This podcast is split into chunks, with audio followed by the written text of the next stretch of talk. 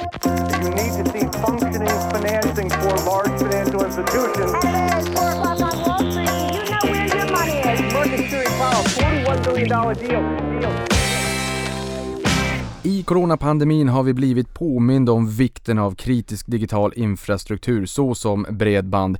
Jag tror att många av oss tycker att det är lite jobbigt om vi får slut bandbredd på telefonerna. Nu har väl de flesta kanske tillräckligt mycket eller helt eh, obegränsat. Men har man inte det så inser man hur jobbigt det blir när 4G-datan tar slut, eller kanske snart 5G till och med och det kommer vi prata om här idag då. Men Bahnhof är en starkt lysande stjärna på börshimlen med en totalavkastning på 4576% sedan listningen 2007 på Spotlight.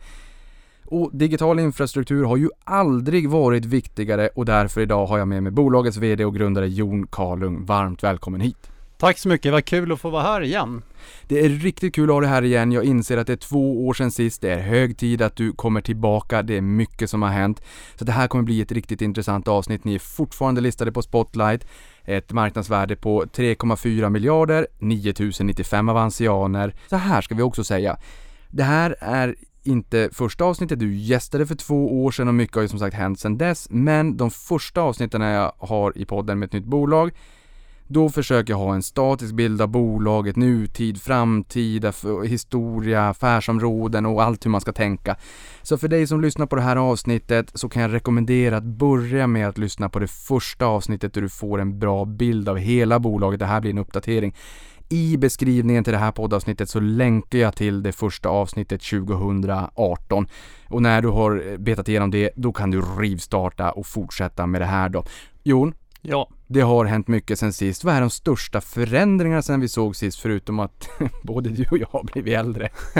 Ja. Nej, men vi har ju vuxit på ett väldigt fantastiskt bra sätt. Alltså vi har eh, ökat, nu minns jag inte exakt vad vi hade i absoluta tal då, men vi har haft en stark kundtillväxt sedan dess. Och våra bredbandstjänster finns ju nu över hela Sverige kan man säga. Vi är en av de stora eller, ja, operatörerna i Sverige idag och eh, vi har etablerat oss som det eh, sedan länge och vi fortsätter att ta eh, marknadsandelar av våra konkurrenter så det, det är ju roligt.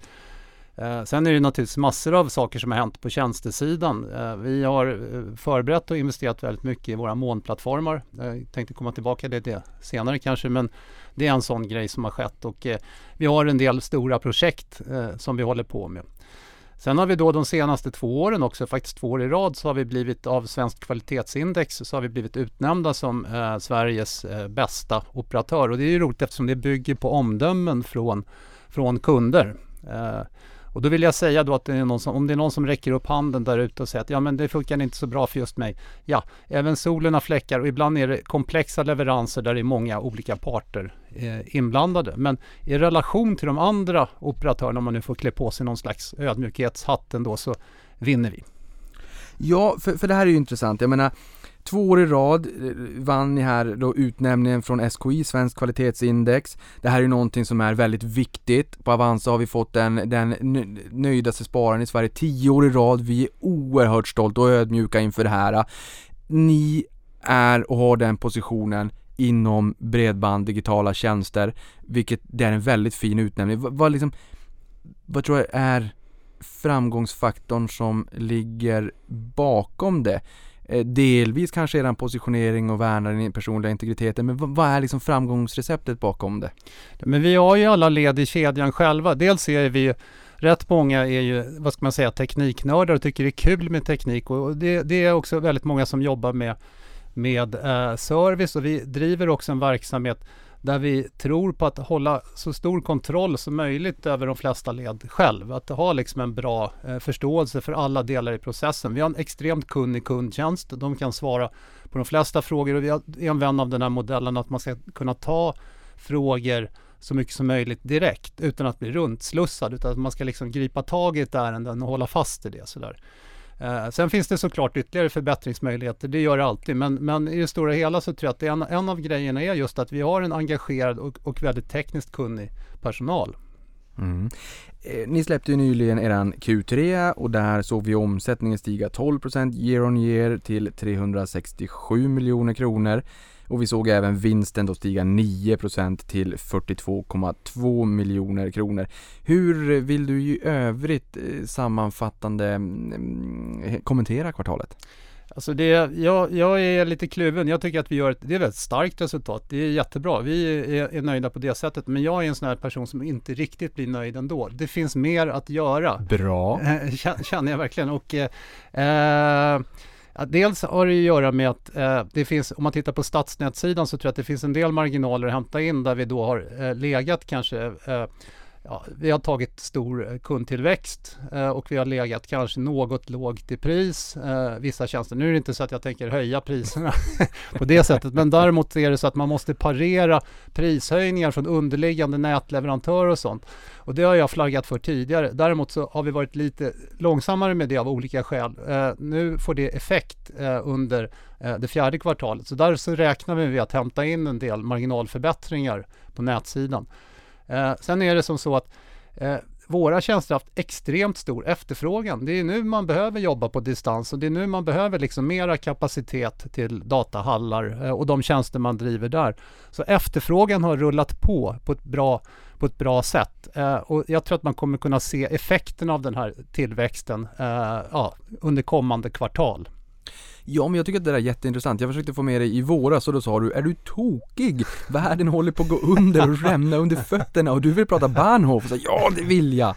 För, och det känns som att jag menar, vi har aldrig varit så beroende. Jag menar, det är klart att nätkapaciteten, det kan vara Ja, är man på jobbet större delen av dagen och man kanske man är eh, surfar och håller på lite grann, man är hemma på morgonen och så på kvällen och sådär och man kanske inte har en enormt stor familj, vissa har ju det såklart men jag, ja, jag börjar i och för sig få det. Och man har sina plattor och telefoner och det är flera tv-apparater och allt vad det är och allting ska samsas som en bandbredd men det är ju då, det är nu man verkligen inser hur oerhört viktigt och kritiskt det är, man blir ju aldrig så tokig som när internet eller Netflix laggar. Jag menar, ni, det känns ju som att ni har fått en sekvensi, eh, sekve, sekventiell skjuts under den här perioden, att det liksom har vaknat till liv. Ni har ju rekordintag av kunder i Q3 också. Är, är det liksom har ni fått rejäl, ni, det är inte fel att säga att ni är en pandemivinnare, en relativ pandemivinnare. Alltså, vi är ju en relativ pandemi och det är ingenting som man, det är ju såklart eh, kluvna känslor inför Just det. det. liksom. Rent affärsmässigt så har ju det varit eh, bra på det sättet. Eh, men eh, Alltså det känns ju, jag måste säga, om man bortser från det man jobbar med, om man bortser från bolaget, så tycker jag ju själv liksom att eh, den här framåtrörelsen som handlar om, jag själv är en ganska kreativ person. Jag tycker det är roligt att bolla idéer, jag tycker det är roligt med, med möten där man liksom Ja men, ja lite de här informella mötena när man liksom bollar idéer i fikarummet eller, eller ja men oavsett var man möts på jobbet. Den typen av liksom dynamik tycker jag eh, försvinner lite i digitala möten. Nu sitter jag och pratar emot mig själv eftersom det här är en av, en av de tjänster vi säljer. Men jag tror att människor har behov av båda delarna. Man måste ge liksom bra utrymme för snabba och distans, eh, ja, men distanslösningar med videokonferenser och sånt. Och det gör vi. Eh, men för att för att liksom hitta den här kreativa ådran liksom, och ja, men ren mänskliga kontakten på något sätt så behövs det möten. Så därför är det otroligt tråkigt nu att den här andra coronavågen är här, även om det liksom då rent affärsmässigt gynnar de aktörer som, som då ja, men ska förse samhället med alternativa vägar att kommunicera och det är ju liksom digital, digital infrastruktur och det är precis det vi gör. Jag tycker att det här är oerhört intressant. Jag menar, det räcker att gå till Ebba, Ljung, Ebba Ljungerud som är VD på eh, Paradox, gamingbolaget som har haft fantastisk skjuts hela sektorn under den här eh, perioden. Men som säger att på marginalen så magin skapas i mötet mellan människor i korridoren, i kaffemaskinen och att på marginalen så, mm, det, det, magin får sig en lite annan törn. Ehm, Activision Blizzard, ett av världens största gamingbolag, sköt på en titel och sa också att och de kanske skyller på det, jag vet inte. Men pandemin på marginalen börjar tynga lite grann. Avanza, vi har en stark kultur och jag känner också att det inte är roligt när det, när det inte är de här naturliga mötena i korridoren. Hur skulle du säga att Bahnhof, eh, att, för jag, jag kan tänka mig att ni är ett jäkligt roligt gäng som har kul ihop. Hur, hur påverkas ni och kulturen eh, av den här perioden? Funkar det bra att jobba hemma? Eh, jag tycker ju själv att jag måste vara på kontoret så vi har försökt hitta liksom lite pragmatiska lösningar. Nu under sommaren så har vi varit flera på jobbet när det liksom har ebbat ut. Sen under hösten och nu när det tar fart igen så har vi fått gå tillbaka lite till det här lite jobbiga vårläget som var. Men det man inser, nu har man ju liksom mognat i att det går inte att alla är hemma hela tiden. Man måste bygga liksom någon slags distanslösning på kontoret och att man jobbar men inte full bemanning och att man liksom delar upp det. Så kundtjänst är ju hemma delvis och jobbar hemifrån. Eh, och, men vi har, vi har schemalagda grupper som jobbar och det är lite så man får göra. Men oavsett hur man gör så går det lite ut över just det här, det här eh, alltså magin, precis så. Alltså det går ut lite över den, den liksom ådran, den tappar man lite. Eh, men det är ju ingenting som är speciellt för just vår bransch utan det är mer liksom en iakttagelse att jag skulle kunna sitta här och säga att allting går att lösa med fantastiska videodistanslösningar med blixtsnabbt bredband från just Bahnhof, mm. naturligtvis. Eh, men i verkligheten så behövs båda världarna, både den fysiska världen och den digitala världen. Och annars så uppstår inte den här liksom, ja, men elektriska energin när folk träffas och, och, och, och bollar idéer. Det mm. behöver man. Ja, och de, den tjänsten som, eller de tjänsterna som du är in på här lite grann också med videokommunikation, det kommer vi att eh, komma in på och mycket mer än så. Vi har en, en, diger agenda. Jag tänker i och med att det är två år sedan sist så måste vi passa på att gå igenom allt. Här innan vi började podda, det är som att gå till tandläkaren. Eh, och ja, det, det ska vara värre än att gå till tandläkaren. Jag ska grilla dig med alla frågor jag har. Ja, ja, ja men det är bara bring it on. Men, men, men jag tänker, eh, finns det några permanenta förändringar tror du eh, Eh, i eran verksamhet när det är post pandemic? Vi har fått mycket goda besked bara de senaste veckorna från Moderna, AstraZeneca och Pfizer med flera och vi börjar våga tro på en värld bortom eh, pandemin, kanske slutet nästa år eller någonting. Vi får se. Eh, men vaccinerna börjar kunna komma kanske till och med innan årsskiftet. Finns det några permanenta förändringar tror du? Det påskyndar ju hela digitaliseringen på olika sätt liksom. och där ingår ju de här, vad ska man säga, eh, när, när molnet eh, och, och eh, nätkommunikation gifter ihop sig och man kan få alla möjliga typer av tjänster eh, digitalt istället och det har ju att göra med och även logistik och vad det än gäller liksom, så kommer ju då vara mycket mer relaterat till digitaliseringen på olika sätt. Där kommer ju en del av de sakerna vi, går, vi gör gå in i det här och det är ju både kommunikationen men det är ju också sådana saker som ja, men datasäkerhet. Eh, hur, när man nu ska jobba på distans, hur ska det gå till på ett säkert sätt? Vi har också sett liksom intrång mot stora företag som har drabbats liksom och sådär så att det, det, finns liksom säkerhetslösningar som är intressant att kunna liksom det digitala rummet behöver också skydd och säkerhet. Eh, Ja, och sen så är det ju, vad heter det, de här mötesplatserna som ordnas. Det måste ju ske på ett smidigt sätt. Det måste vara bra kommunikationslösningar som inte bara är liksom tekniskt bra utan också, ja, det måste vara användarvänligt. Och det, det, formerna för det här har väl inte riktigt riktigt satt sig. Eh, men när vaccinet kommer, då tror jag att visst, det kommer att ändra sig så att man kommer att gå mot digital... Man förstår liksom digitaliseringens vidd och man förstår också att det måste gå snabbare. Men samtidigt så är det, det blir nog någon slags catch-up-effekt när folk äntligen får komma ut och träffas och gå till jobbet igen. liksom, det, då, så, så, så, är det liksom. Det, det, det, så, så, jag tror inte att alla säger, åh nej, nu, nu, nu, nu, får jag, nu, nu, måste jag gå tillbaka till jobbet. Jag tror precis tvärtom och då kommer folk vilja ut och resa, eh, bo på hotell, se världen, allt möjligt liksom. Så det, det blir en annan sida av saken. Ja, det blir verkligen en annan sida av saken och det är, eh, jag menar du är in på eh, cybersäkerhet, eh, du som lyssnar på den här podden vet också att här för något avsnitt sen så hade jag med mig en hacker i podden, en, en god sådan så inte ett cyberbus. Men det här är ju en strukturell trend som kanske har blivit ännu mer intressant när man jobbar hemifrån. Om man blir liksom ett enklare byte för, för hackers som försöker ta sig in.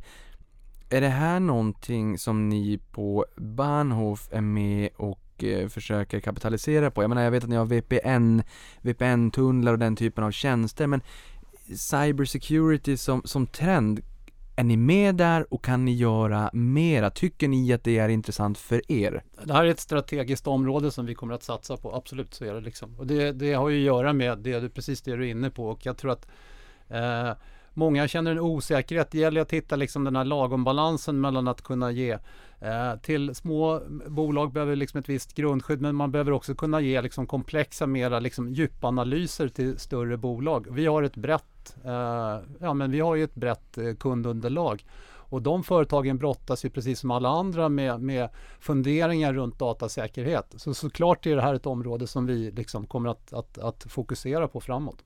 Det är jätteintressant. Vi, eh, tillbaka till rapporten, vi såg ju en viss press på nettomarginalen som sjönk då från 11,8 ner till 11,5 procent, det vill säga 0,3 procentenheter då. Samtidigt fick vi in 12 000 nya hushåll netto.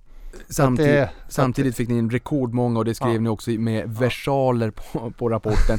Eh, rekordmånga 12 000 hushåll eh, och som också kanske då inser vikten av att ha ett, ett snabbt eh, bredband när man är hemma, när många är hemma, inte bara när man själv är hemma och ska jobba hemifrån utan man kanske har respektive, man kanske har barnen hemma och då börjar liksom, då börjar det bli jobbigt om man har ett, ett litet tröttare bredband.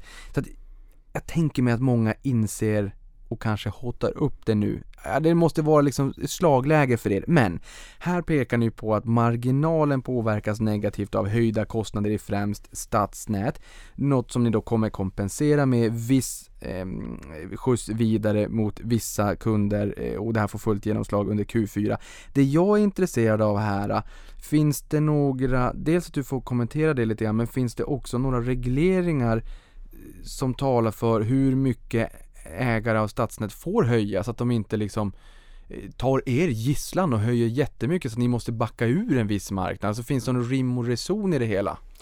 Ja, om vi tar den här sista frågan. Jag tycker det är otroligt intressant därför att eh, för att bredbandsmarknaden ska fungera och, att det har gått så bra som det gör i Sverige, det beror på att det är en fri konkurrens, att det finns olika. Telemarknaden avreglerades eh, samma år som Bahnhof grundades, 94, då Televerket lades ner och istället blev Telia och var för övrigt samma år som Post och telestyrelsen blev Post och telestyrelsen. Så att vi har ju följts åt genom de här åren och det som är, vad ska man säga, kritiskt för att bredbandsmarknaden ska fungera, det är att det är en rättvis konkurrens och rättvisa förutsättningar för konkurrens.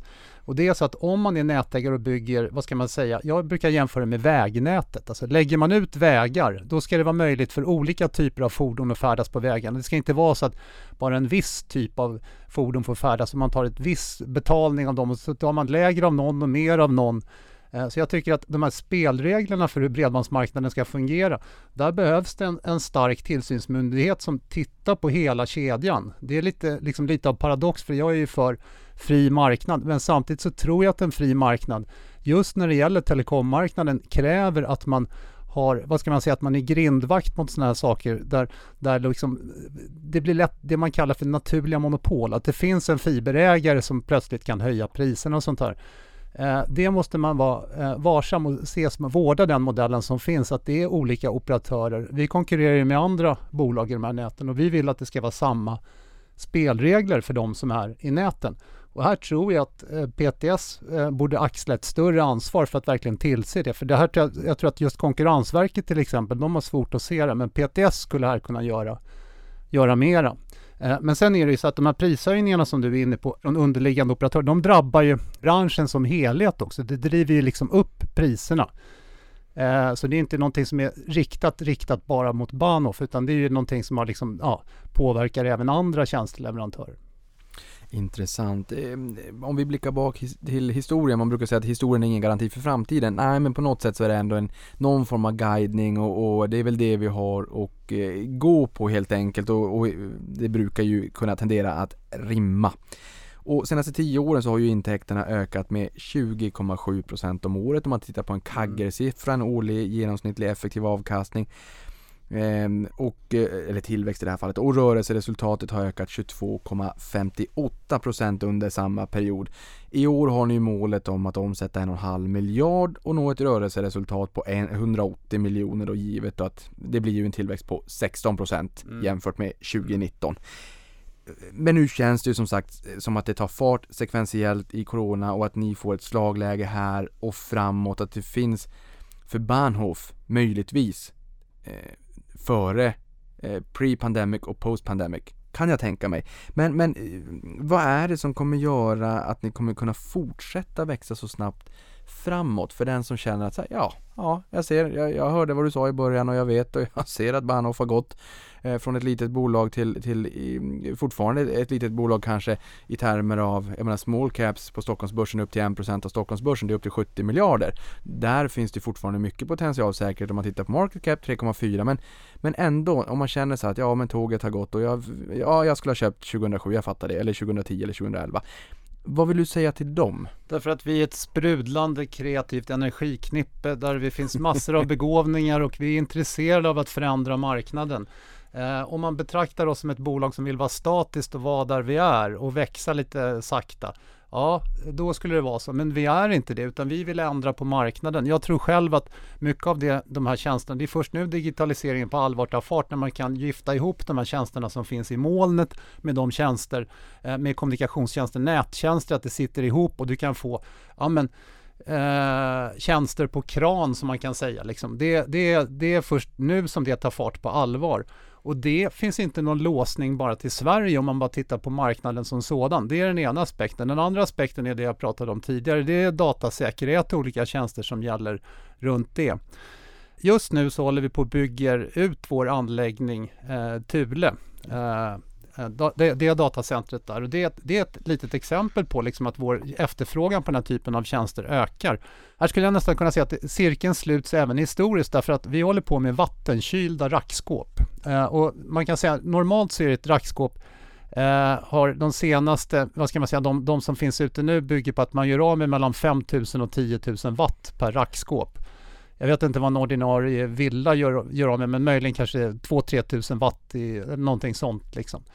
Eh, bara för att sätta det i någon relation. Men de här vätskekylda rackskåpen som vi installerar nu, de är byggda för att i utgångsläget erbjuda 80 000 watt det är en viss en skillnad. Så vi, vi, vi, ökar effekten otroligt mycket. Och vad ska vi driva där? Ja, det är sådana tjänster som till exempel riktar sig till, till, till spelbolag. Vi, har, eh, vi kommer sätta in nu, eh, vad heter de, Nvidias RTX 3090, eh, den senaste GPU-processorn som kan göra liksom, som är mycket snabbare än de ja, men, vad ska man säga, grafiska processorapplikationerna som har funnits tidigare. Om du till exempel ska spela dataspel, om du ska rendera stora mediafiler, eh, om du ska göra någonting för film, filmeffekter eller någonting sånt. Eh, då behöver man väldigt mycket den typen av kraft. Och istället för att driva det här där man då tänker sig att nu står det här, det här kommer ju stå i, i molnet. Och då är frågan då så här, om du då är, låt säga att du skulle vara liksom en reklambyrå eller ett filmbolag eller ett spelbolag som behöver extremt kraftig grafisk processorkraft. Du kan via vårt nät angöra vår datahall och eh, sätta igång de här processerna helt automatiskt och mycket billigare än om du skulle driva det in-house eller själv på något sätt. Och det enda du behöver det är egentligen bara en skärm och sen tillgång till, till det som finns i molnet och så går det via vårt nät och sen till, till, de här, eh, till just den här tjänsten. Det var ett exempel på tjänst. Jag tycker att det här är oerhört intressant. Jag såg också den presentationen när Nvidias VD presenterade de här, den här nya teknologin. Som sagt, jag såg presentationen, jag förstod inte allt jag tittade på, men det såg väldigt bra ut och man såg skillnaden på dåtid och nutid och liksom vilken revolution vi står inför. Och Nvidia är ju inte bara dataspel och renderar liksom eh, Counter-Strike längre. ut. Jag kan sätta ett ekonomiskt värde på det här också. Att om man tänker sig då historiskt har det varit, jag vet inte, man kan säga att ett, en genomsnittlig intäkt i någon mening för, för ett enstaka rackskåp traditionellt när man har sålt kollokationer med lite internetkapacitet och ström och sånt där. Ja, lite plus och minus men ungefär, ungefär 10 000 eh, kronor i månaden. Eh, potentiella fullt bestyckat molnbaserat eh, här någonstans mellan 100 och 200 000 kronor i månaden på, på samma rackskåp. Intäktsökning. Herregud. Jag måste bara fråga dig, det här är off topic. Ja. Men i och med att du är, liksom har kunskapen och är i branschen. Nvidias förvärv av ARM Technologies. Tycker du att det är en, en stor märkeshändelse?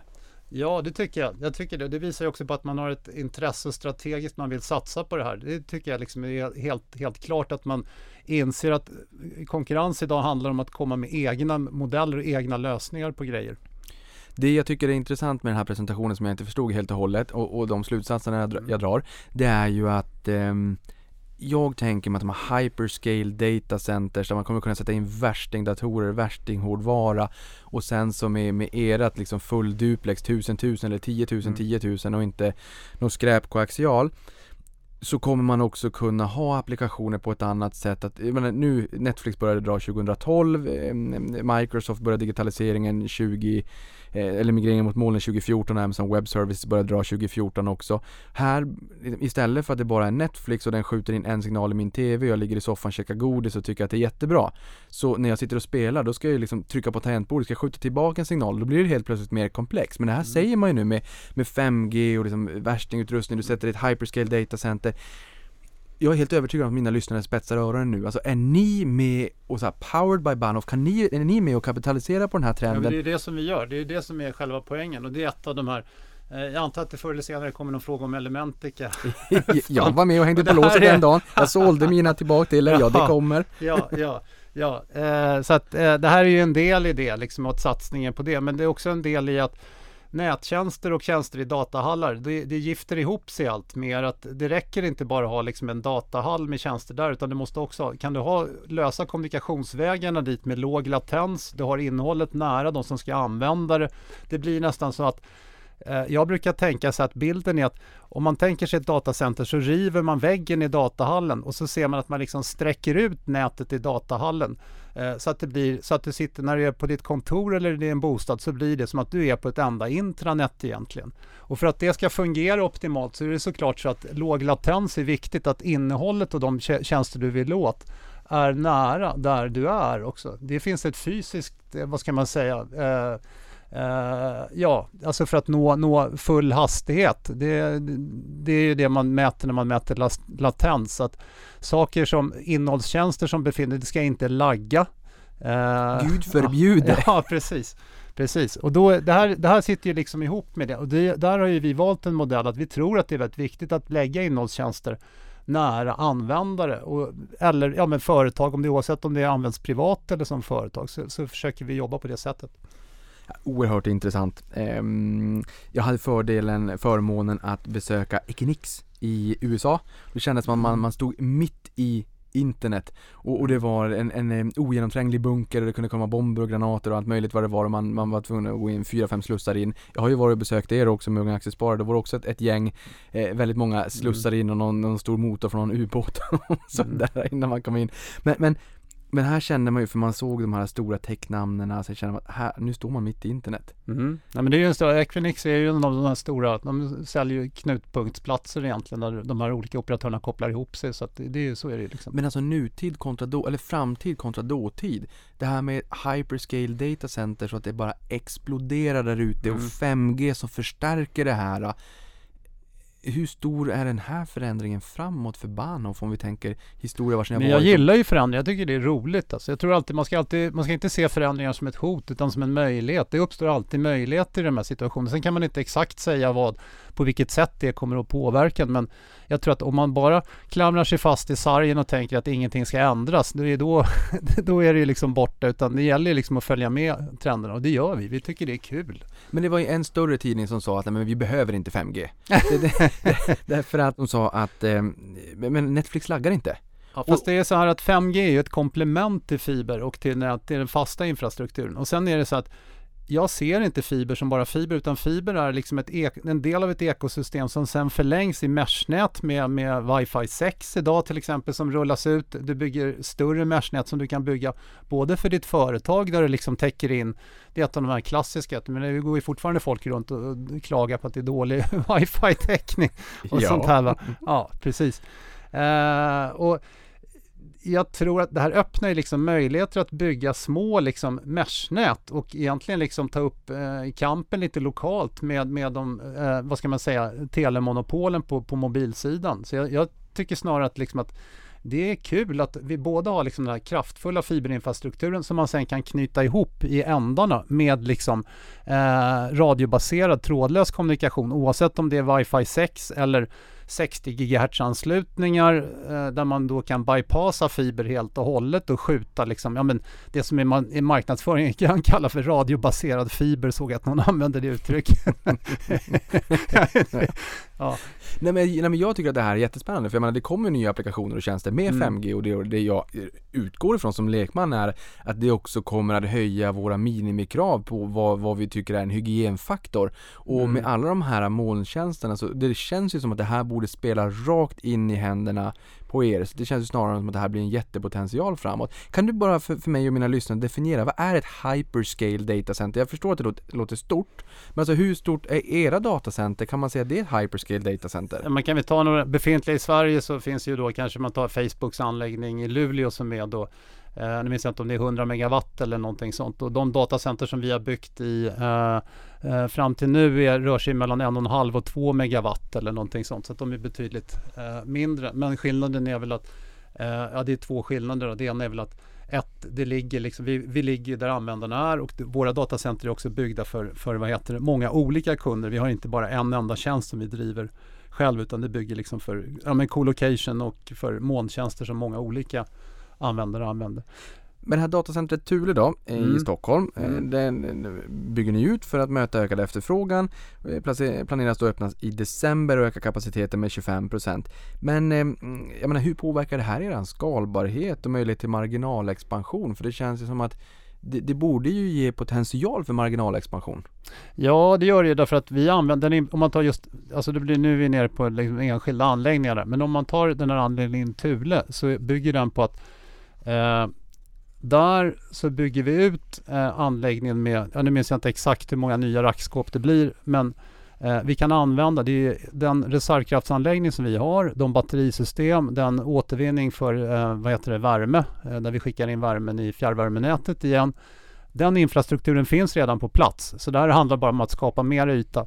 Sen är det då den här delen med vätskekylning som tillkommer eh, och eh, ja, det är lite sådana här specialare som är Ja, som ligger, ja, det, saker ändras hela tiden så att det kommer, den är mer modern om man säger så. Ett tack till. Eh, men tillväxten här då, är det på företagssidan eller privatsidan eller inom kommande tjänster, kanske AAS, jag ska inte säga SAS eller kanske SAS också, Software as a Service eller någonting annat as a Service som, kommer att driva mycket tillväxt framåt? Eller vad tror du kan driva mycket av tillväxten framåt? Ja, Det tror jag är på företagssidan. Alltså där är det liksom de här stora och det, det är väldigt många förkortningar som flimrar förbi och de blir ju moderna och omoderna så växlar de betydelse. Men infrastruktur som tjänst, eh, mjukvara som tjänst, eh, ja, det, är digitalt format och som är specialinriktat till kunder. Men sen är det ju som så att vi levererar ju jättemycket förbindelser till en slags hybrid som har ena foten i företagsmarknaden och ena foten i privatmarknaden. Det är, det är vad heter det, bostadsrättsföreningar där man då tar sig an liksom en bostadsrätt och sen så erbjuder man då internetförbindelser till hela, hela föreningen. Det skiljer sig lite mot att ansluta liksom en, en, en, en kund i ett stadsnät till exempel. Eh, på just bostadsrättssidan så har vi vuxit väldigt bra på senare tid och det är många nya föreningar som har, som har tillkommit. Ja, för här måste jag väl säga att jag har två olika föreningar i min ena bostad, ena föreningen så har vi precis dragit in er Bahnhof och jag noterar att eh, ni har 386 457 privatkunder då jämfört Mm. med 200 000 för fem år sedan. Eh, och vi installerade nyligen Bahnhof då och då eh, min prislapp där är 89 kronor per månad, Mm. kollektivanslutning då för 1000 1000 och, och jag tänker så här, hur är det möjligt? För jag menar, jag tar ett kom hem som exempel, jag var in på deras hemsida och kollade och då får jag betala 899 kronor för 1200 100 så absolut långt ifrån full duplex. Hur kan ni ta 89 spänn för 1000 1000 när jag får betala nästan 900 spänn för ungefär samma på, eh, på Comhem? Hur är det ens möjligt? Jag får inte ihop det. Nu har vi installerat det här ganska nyligen. Nu sitter du här. Jag kan inte undgå att, att fråga dig. Alltså Comhem eh, vad de tar betalt, de är ju kända för att alltid vara lite dyrare och dessutom kom de sist i svenskt kvalitetsindex. Men okej, om vi lämnar det där.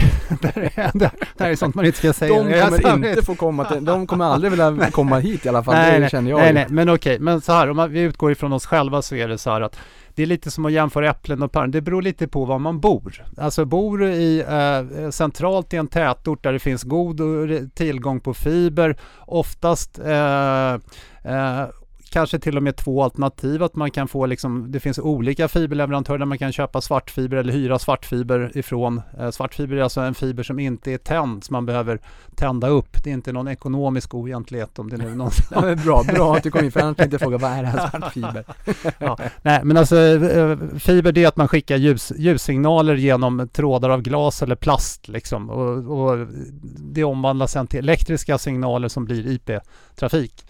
Eh, men svaret är så här, att det kan vara billigt det beror på, för det första är det väldigt många lägenheter i en fastighet så kan man hålla nere priset för att fiberhyran är i stort sett detsamma. Så att det blir en lägre kostnad på det viset. Den kan slås ut. Många hushåll kan dela på kostnaden av en fiber och det blir inte sämre tekniskt. Eh, det ena. Det andra är eh, såklart läget och om det finns, om det finns fiber i närheten eller hur, hur liksom det redan, i- ja, i vårt fall om vi redan har en fiber i någon angränsande fastighet. Sådana saker spelar in.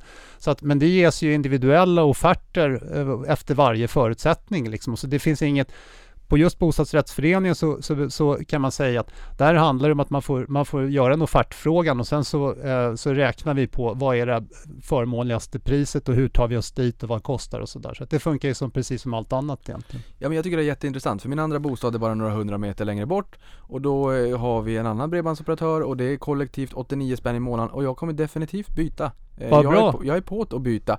För varför ska jag ha 100-100 för 89 spänn när jag kan få 1000 1000? Kanske, eller det är inte en lika stor förening, men kanske. Men med ett, med ett schysst pris. Och då tolkar jag det som att anledningen till det, det är för att då har ni lite synergier här. Föreningen är lite nära, ni behöver inte in med massa hårdvara och liksom ta initiala kostnader utan det blir lite skalbart. Ja men precis så är det. Men nu, nu vet ju inte jag exakt eh, just det här speciella caset. nej, Utan, men precis. gen, generellt så är det så att, att det, det finns en synergi, underliggande synergi som gör det här möjligt. Eh, och sen är det klart att det är klart att du ska ha liksom minst en gig när du ska spela 8K-spel och sånt. nu är det lite lyssnare som går igång här. Ah, Åh, 8K, virtual reality och allt vad det är.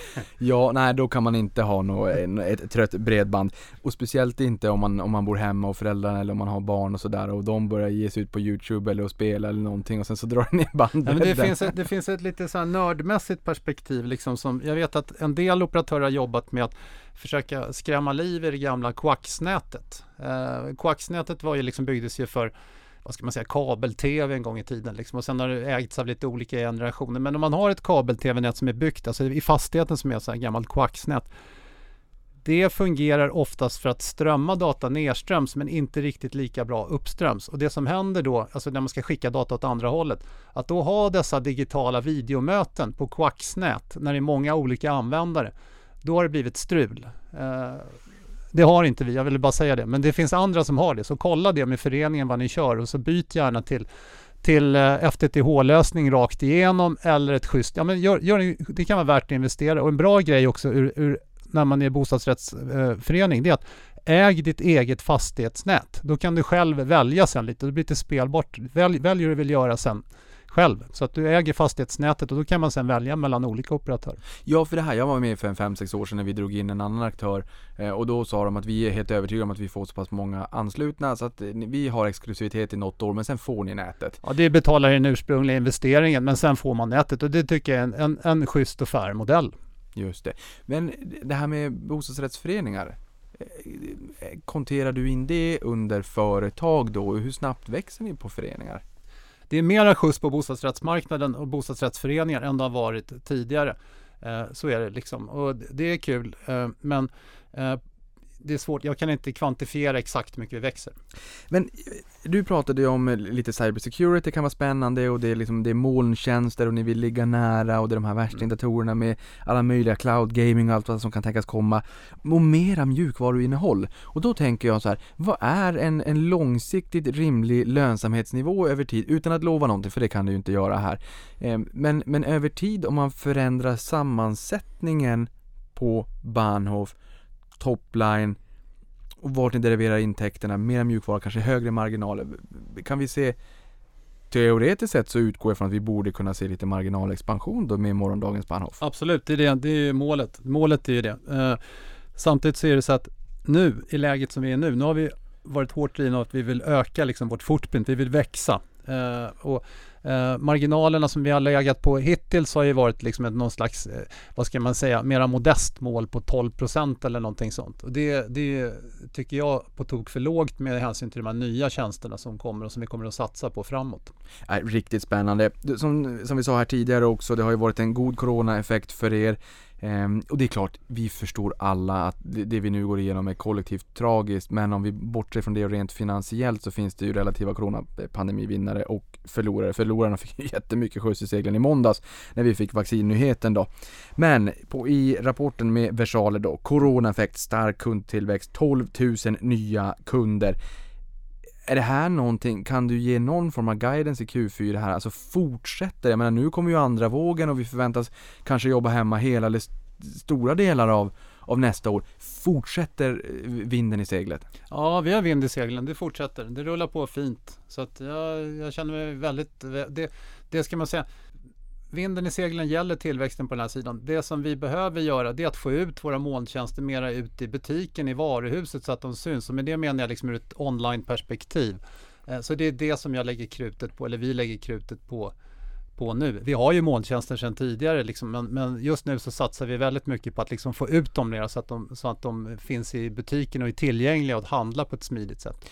Microsofts VD Satya Nadella sa i våras att eh, man har tagit två års digitalisering minst på bara några månader. Och nu senaste VD-ordet sa han också att det, det handlar om hur snabbt bolag kan stänga, ställa om och transformera och digitalisera sin verksamhet. Inte om, utan hur snabbt. Om man vill ha en långsiktig överlevnad för att vi, vi ser och bevittnar en enorm omställning i samhället jag förstår ju att du håller med, men, men, men, det här måste ju också ge skjuts i seglen även på privatsidan, eller på företagssidan menar jag med att ja, man men det skalar är det, upp. Ja, absolut, och det är det, och där är ju vi, det, det är det området som vi satsar på nu. Så det är klart, det är där kanske den här riktigt, riktigt stora potentialen finns framåt.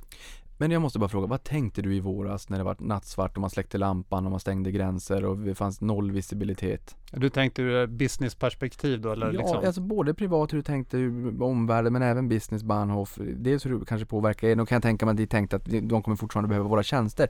Men överlag, privat eller som, som VD för, för Bahnhof, hur? Ja, men rent du? mänskligt, precis som alla andra så, så var man ju väldigt orolig för vad som skulle hända. Eh, det är ju liksom så att man kände att nu ställt samhället inför väldigt stora påfrestningar och men man tänker på ja, men sina ja, men släkt och vänner och sådär. Hur ska det gå med det här? Och det var olika budskap och sånt. Men där är jag precis som vilken annan privatperson eh, i Sverige som helst. Eh, utan eh, det, nästa led var ju det här, hur kommer det här att funka liksom rent verksamhetsmässigt? Och det är sådana problem som man brottades med. Och då vi körde ju de här videomötena och vi satte igång det snabbt och vi insåg att vi på något sätt, det är rent intuitivt redan från början så förstod jag att ja, men vi är en del av den svenska beredskapen. Precis som eh, man, sjukvård behövs eh, så behöver också folk, om man ska kunna jobba hemma och få samhället att funka liksom, eh, utan att kunna mötas fysiskt, ja men då behövs ju vår infrastruktur. Så då tänkte jag att vår roll i det här, det måste ju vara att hålla hjulen snurrande. Så det var det som var liksom, ja men ambitionen och det är så vi har tänkt. Sen när det lugnade ner sig lite under sommaren så kom man tillbaka till det här lite grann att alright, det här med mänskliga möten är trots allt rätt trevligt och ger en, ger en dynamik. Och nu är vi tillbaka i det här liksom att hålla hjulen snurrande igen. Affärsmässigt eh, bra. Eh, vi har ju kommit väl ut ur det. Så att på det viset har det ju varit bra. Vi är ju en av de här vad ska man säga, coronavinnarna. Men jag skulle säga att det handlar inte bara om corona utan det handlar om att digitaliseringen får liksom en skjuts. Och även om coronan försvinner så är, digitaliseringen har ju fått liksom ett, ja, men en kraftig knuff framåt. Så den är ju här för att stanna alldeles oavsett pandemin. Ja, vi lär ju inte backa på, på den fronten. Men hur, eh, hur skalbar är er affärsmodell och hur mycket kan ni löpande behöva komma att investera för att dels underhålla men sen också säkerställa leverans av morgondagens efterfrågan. Jag vet, ni installerade och investerade mycket i Northern Light tidigare här för några år sedan. Men, och du får gärna berätta om lite grann vad det är för någonting. Men hur mycket behöver ni investera för att kunna fortsätta leverera framåt? Är det capex-tungt framåt eller är det liksom på nätsidan när det gäller då det grundläggande stomnätet på fiber, där har ju vi tagit stora investeringar och eh, eh, det är egentligen, jag skulle säga det är egentligen obegränsat. Det finns inget liksom tak på hur mycket nya grejer man kan ta in där. Så det, det på det viset så är det eh, skalbart. Det är inte så liksom att åh nu är fibernätet slut. Det nej, nej.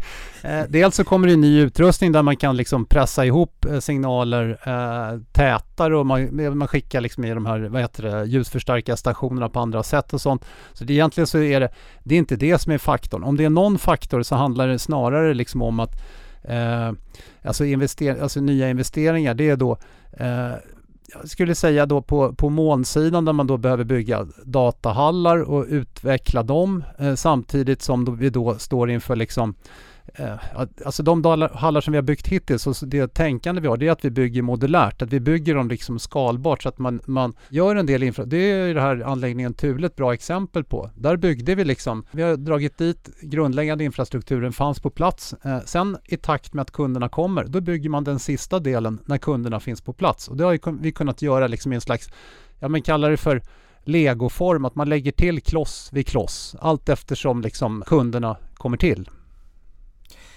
I senaste kvartalet så stod ju företagsaffären för 32,7% av omsättningen och här pratar ni i rapporten om att ni erbjuder pålitliga lösningar för distansarbete som även går via krypterade länkar och dessutom pratar ni om friktionsfria digitala möten. Det var här du var in på ti- tidigare i podden. Berätta, kryptering, vi har sett mycket cybersecurity, många breaches, det, det, mm, det är ett samhällsproblem. Vi har också sett första coronapatienten eh, avlida s- till följd av att ett sjukhus var hackat. Och eh, digitala, eh, friktionsfria digitala möten då, alla de här tjänsterna som vi är så vana vid. Men ni är med här på ett hörn, berätta.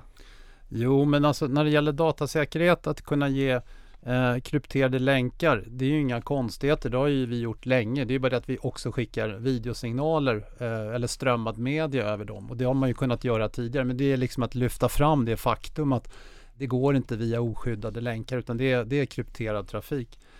Det här kan ju vi göra eftersom vi har ett stort eget nät och vi kan koppla ihop, vi kan bygga punkt-till-punkt-förbindelser mellan våra kunder. Vi kan också bygga SD-WAN-tjänster som det heter, där vi liksom låter kundens utrustning styra trafiken istället. Uh, och vi kan också bygga, ja men ja, gränssnitt som passar. Där vi, vi har jobbat mycket med öppen källkod. Det finns en videodistanslösning som heter Jitsi som vi har utvecklat motorn, eller vad heter det, förädlat motorn. Det är öppen källkod. Mycket av de tjänsterna vi bygger eh, har ju öppen källkod i botten och sen så vidareutvecklar vi dem eh, på olika sätt. Och då är Jitsi till exempel ett sådant exempel. Nej men, och jag tänker så här, är buzzwords nu för tiden, SaaS, software as a service, Mm. GAS, gaming as a service och Mm. det finns alla möjliga as a service och du pratar om ett, ett högre mjukvaruinnehåll här. Eh, De här tjänsterna som vi skulle kunna tänkas få framöver, skulle det kunna innebära att en del av de här, det blir liksom en, en, en viss andel av eran topline som blir repetitiv där kunderna plockar på sig abonnemang av olika mjukvarutjänster? Ja, jag tror ju det därför att det om man, om man tänker sig som, som dataspels eh, sådär så kan man eh, Du tänka är det? Ja, eller det går väl lite i skov liksom. Alltså jag, jag, jag tycker, just nu så är jag fastnat faktiskt för Paradox, eh, den här Crusader Kings 3. den är lite nördig kanske, det är en sån här gubbegrej att sitta och spela strategispel, men den, är- den är rätt kul ändå Men gud faktiskt. vad roligt. Men, men Ja. är du aktieägare i Paradox? Eh, jag har en liten stake och jag bara, så här, bara, lite, bara för att det är kul att följa lite grann. Så men så det är ju jätteroligt. ja, Men, men okej, nu- okej nu, nu måste vi pausa här. ja. Eh, gaming, för uppenbarligen, nu, nu tycker folk att det är jätteroligt när man inser att du tycker att det här är intressant. Eh, har du några andra spaningar på jag tänker, vi har Nvidia med hårdvara, vi har Intel som var tunga på PC-sidan, vi har AMD som har varit en tiondel av Intel men som har gått oerhört starkt framåt och vi har de här datacenterna och hyperscale data centers som, eh, det, det, det, som har gett en, rejäl skjuts till halvledarbolagen. Vi hade handelskonflikten mellan USA och Kina och ra- rare earth metals där Kina stod för 80% av output och man tänker ska vi slänga in det här som en, ett ve- vedklabbe i, i handelskriget. Har du några spaningar från gamingvärlden som du tycker antingen antingen spel eller bolag eller hårdvara eller, eller bara vad du tror om, eh, om um, cloud gaming framåt? Jag tror att det här, med, det här begreppet, alltså eh, gaming som service, det tror jag på. Jag tror att man, den här, den här tiden när liksom Hej pappa, jag skulle vilja ha en ny dator. och den kostar det här.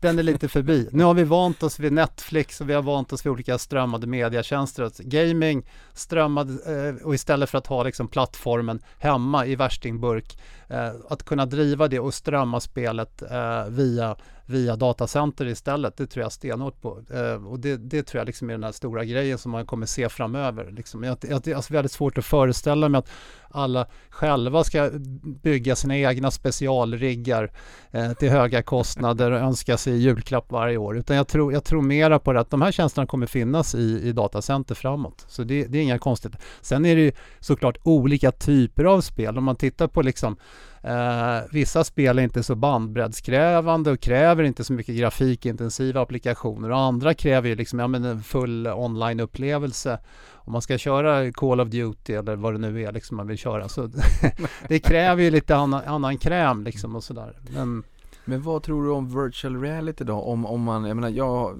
fick en, en så här Playstation VR av tjejen för några år sedan. Jag tyckte det var lite kul, man vill ändå testa. Det var lite pixligt, det var kul men ändå men lite pixligt och sådär. Men jag tänker mig eh, när man börjar kunna se VR på riktigt slå. Vi har ju även Toby med eye tracking som är med och, och försöker hjälpa till här och rendera liksom superupplösning där ögat tittar och så blir det lite blurrigt ögat inte tittar. Som ett vanligt öga faktiskt fungerar. Också svensk teknologi, precis som Bahnhof. Det är svenskt, man blir lite stolt över det. Med, med att det är spännande, spännande teknologi i den här världen. Men när man har det här VR-sättet på sig och inte har en massa kablage, det är inte som att man ska till månen med den här stora rymdhjälmen och massa kablage, utan att det är eh, så, så lätt som möjligt, man bara sätter, kopplar på den på ögonen och sådär och sen kanske det är 5G eller wifi 6 som du pratar om. Men så att det blir så enkelt som möjligt och så är det 8K. Jag tror man får skilja på två saker. Det ena är liksom friktionen att använda det här. Det är klart att man inte kan gå och släpa några kabelhärvor efter sig. utan det måste vara liksom riktigt bra prestanda och det ska liksom, ja, knappt kännas att man har det på sig. Liksom. Men i slutändan så kommer det sitta i applikationen, i tjänsten som sådan. Vad är det för någonting liksom? Uh, jag hade ju den där HTC Vive ett tag liksom mm. och sen ligger väl den i någon låda i garderoben. ja, men, och det var väl lite det att det är nyhetens behag, man testar och sådär men uh, jag, jag, tror det kräver lite det här att det måste komma någon riktig eh, applikation som man verkligen har glädje av. Och det kan ju vara en sån här distanslösning i jobbsammanhang på, på ett eller annat sätt. Det kan det ju mycket väl vara. Liksom att det kan hittas en, någonting som vetter mer åt företagssidan bara än, än konsumentsidan. att man skapar liksom en mötes, virtuella mötesplatser eh, som är bra.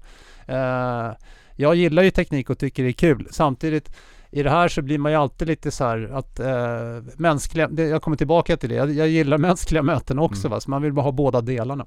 Man måste ha båda delarna, men för jag tänker att den här, eh, vi, vi ska lämna det här med, jag, jag, mm. man eldade upp sig lite grann nu när jag insåg att jag hade intresse för det, men den här liksom rymdhjälmen, VR-hjälmen idag, mm. min bild är ju liksom att hårdvaran kommer inte sitta sitta i hjälmen eller liksom, Facebook har ett samarbete med SL och Luxottica för AR i glasögon. Det är ingenting vi har sett men det, mm. rimligtvis kommer det framåt det borde ju vara i era datacenter som beräkningskapaciteten sitter och sen mm. skjuter man in det här blixtsnabbt i ganska ultralätta enheter som man knappt känner att man har, har på sig så att säga.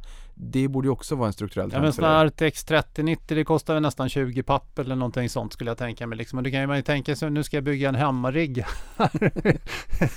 så det är såklart liksom att om man kan optimera det här och få till det här i datacenter så att det är liksom en tjänst istället eh, för att var och en ska köpa köpa sin egen hårdvara för alla delar. Det, det, tror jag inte riktigt på. Jag tror att det här är, det här är liksom, det är nu det bryter igenom på allvar. Det är när man gifter ihop kommunikationen med tjänsterna i datahallarna. Och då kommer ni behöva mera, mera kapacitet och det kommer vi komma in på alldeles strax med Elementica. Men innan det, ni erbjuder access till Microsoft Azure som är deras molnverksamhet eh, med licensbaserade molnplattformar för en, eh, med den unika möjligheten att er lösning driftas i egen fysisk miljö i era datacenter under svensk jurisdiktion och kontroll.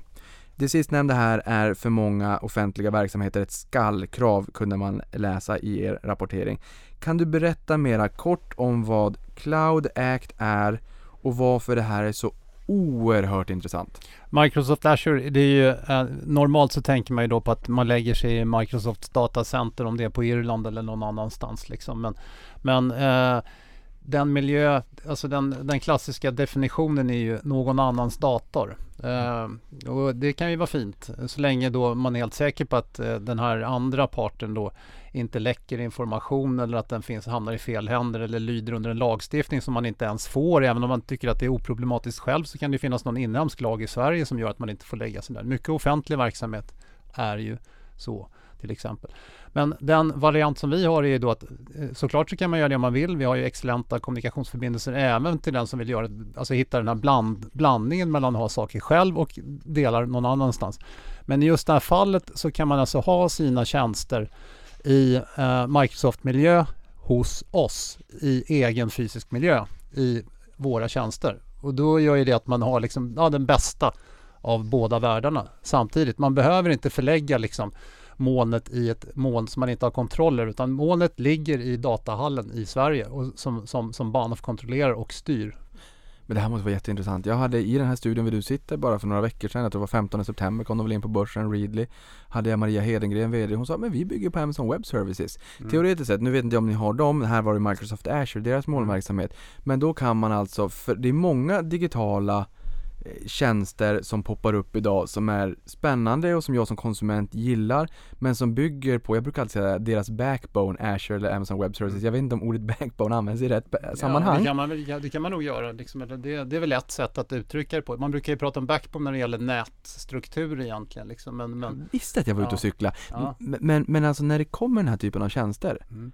och speciellt om det är lite känsligt att man vill kunna äga eh, datan då är det ganska stor sannolikhet att ni kan vara en, en riktigt stark polstjärna för de bolagen härifrån och framåt. Ja det är det. Det är absolut så. Det är också så här att det nu ser man ju hur det skakar i omvärlden på olika sätt. Liksom. Ja, men, eh, rent av i USA liksom med, med oklarheter hur, hur, hur det ska styras och sådär. Eh, och i Kina och i andra länder. Alltså politiken griper ju liksom in väldigt mycket liksom, på olika sätt. Uh, och det är ju ingen slump att Försvarsmakten och Säkerhetspolisen då har haft synpunkter på liksom när det gäller 5G-utrustning och, och, och, kinesisk uh, hårdvara och kinesiska system för 5G. Uh, och i allt, där, i allt det här myllret, om man väljer oss så kan man ju vara trygg med att det lyder under svensk lagstiftning och det finns i, i Sverige under svensk kontroll och du kan själv kontrollera och det drivs på ett, ett sätt som är ja, men transparent i den meningen. man brukar ju prata om Eh, schweizisk banksäkerhet, eller gjorde i alla fall förr i världen. Eh, och jag tror att eh, jag tror att det här skulle kunna vara ett område för Sverige. Det är inte bara vi utan även andra företag som har tagit fasta på det. Lite det här med svensk eh, datasäkerhet och svenska tjänster där man liksom driver som ett slags neutralt alternativ. Eh, och eh, där man står utanför Oavsett om det är eh, amerikanska eller kinesiska intressen eller vad det är. Ja, för det här är intressant. Jag menar, du är en rebell, du skriver rimligtvis dina egna vd-ord. Jag älskar ja. det. Det är inte alla som gör det. Det tycker jag att man ska göra och inte lägga ut det med massa buzzwords på någon konsultbyrå. Skriv dem själv för då blir det kärlek och hjärta på rätt sätt. Men som sagt, du är ganska, du är ju rebellisk, det är därför det är också roligt att läsa om. Du tycker mycket och du tar strid för, eller du, ni ja. tar också strid för personlig integritet eh, mm. på, på Bahnhof. Och nyligen portades ju Huawei från svensk utbyggnad av 5G efter utspel från då PTS och mm. eh, Säpo, Säkerhetspolisen. Men nu har de alltså fått rätt att överklaga och du skriver i vd-ordet att stora delar av svensk nätinfrastruktur kommer från Kina, mycket plast och elektronik från Kina. Du är inte nöjd med det här och du skriver jag har personligen blivit varnad för att skapa onödiga mediadrev.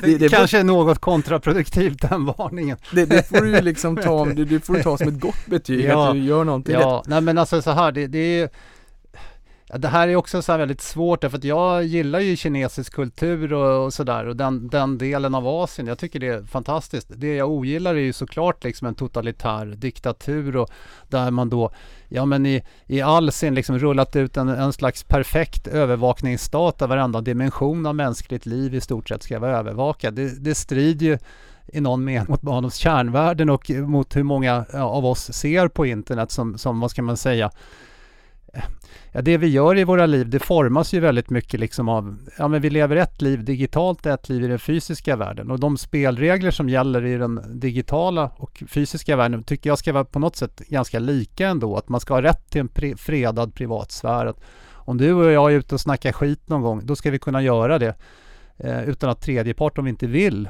eh, lyssnar. Det ska gälla oavsett om det är på nätet eller, eller vad det är i fysiska världen, att man behöver hitta former för det. Och det blir inte bra oavsett om det är liksom ett enda jättestort företag som har kontroll över allt du gör eller om det är en stat som har kontroll över eller om det är båda samtidigt som, som hjälps åt. Jag tror att, jag tror att det här, här finns ju liksom också ja, men både en ideologisk dimension men också ett affärsintresse att, att, vad heter det, att kunna erbjuda plattformar för, för fredade möten på olika sätt. Liksom. Eh, det tycker jag är ganska självklart. Och då i det här då så har ju då oron runt kinesiska intressen flammat upp nu. Eh, på senare tid. Ja, det är väl bara i den här podden som vi vill att eh, tredje part ska lyssna.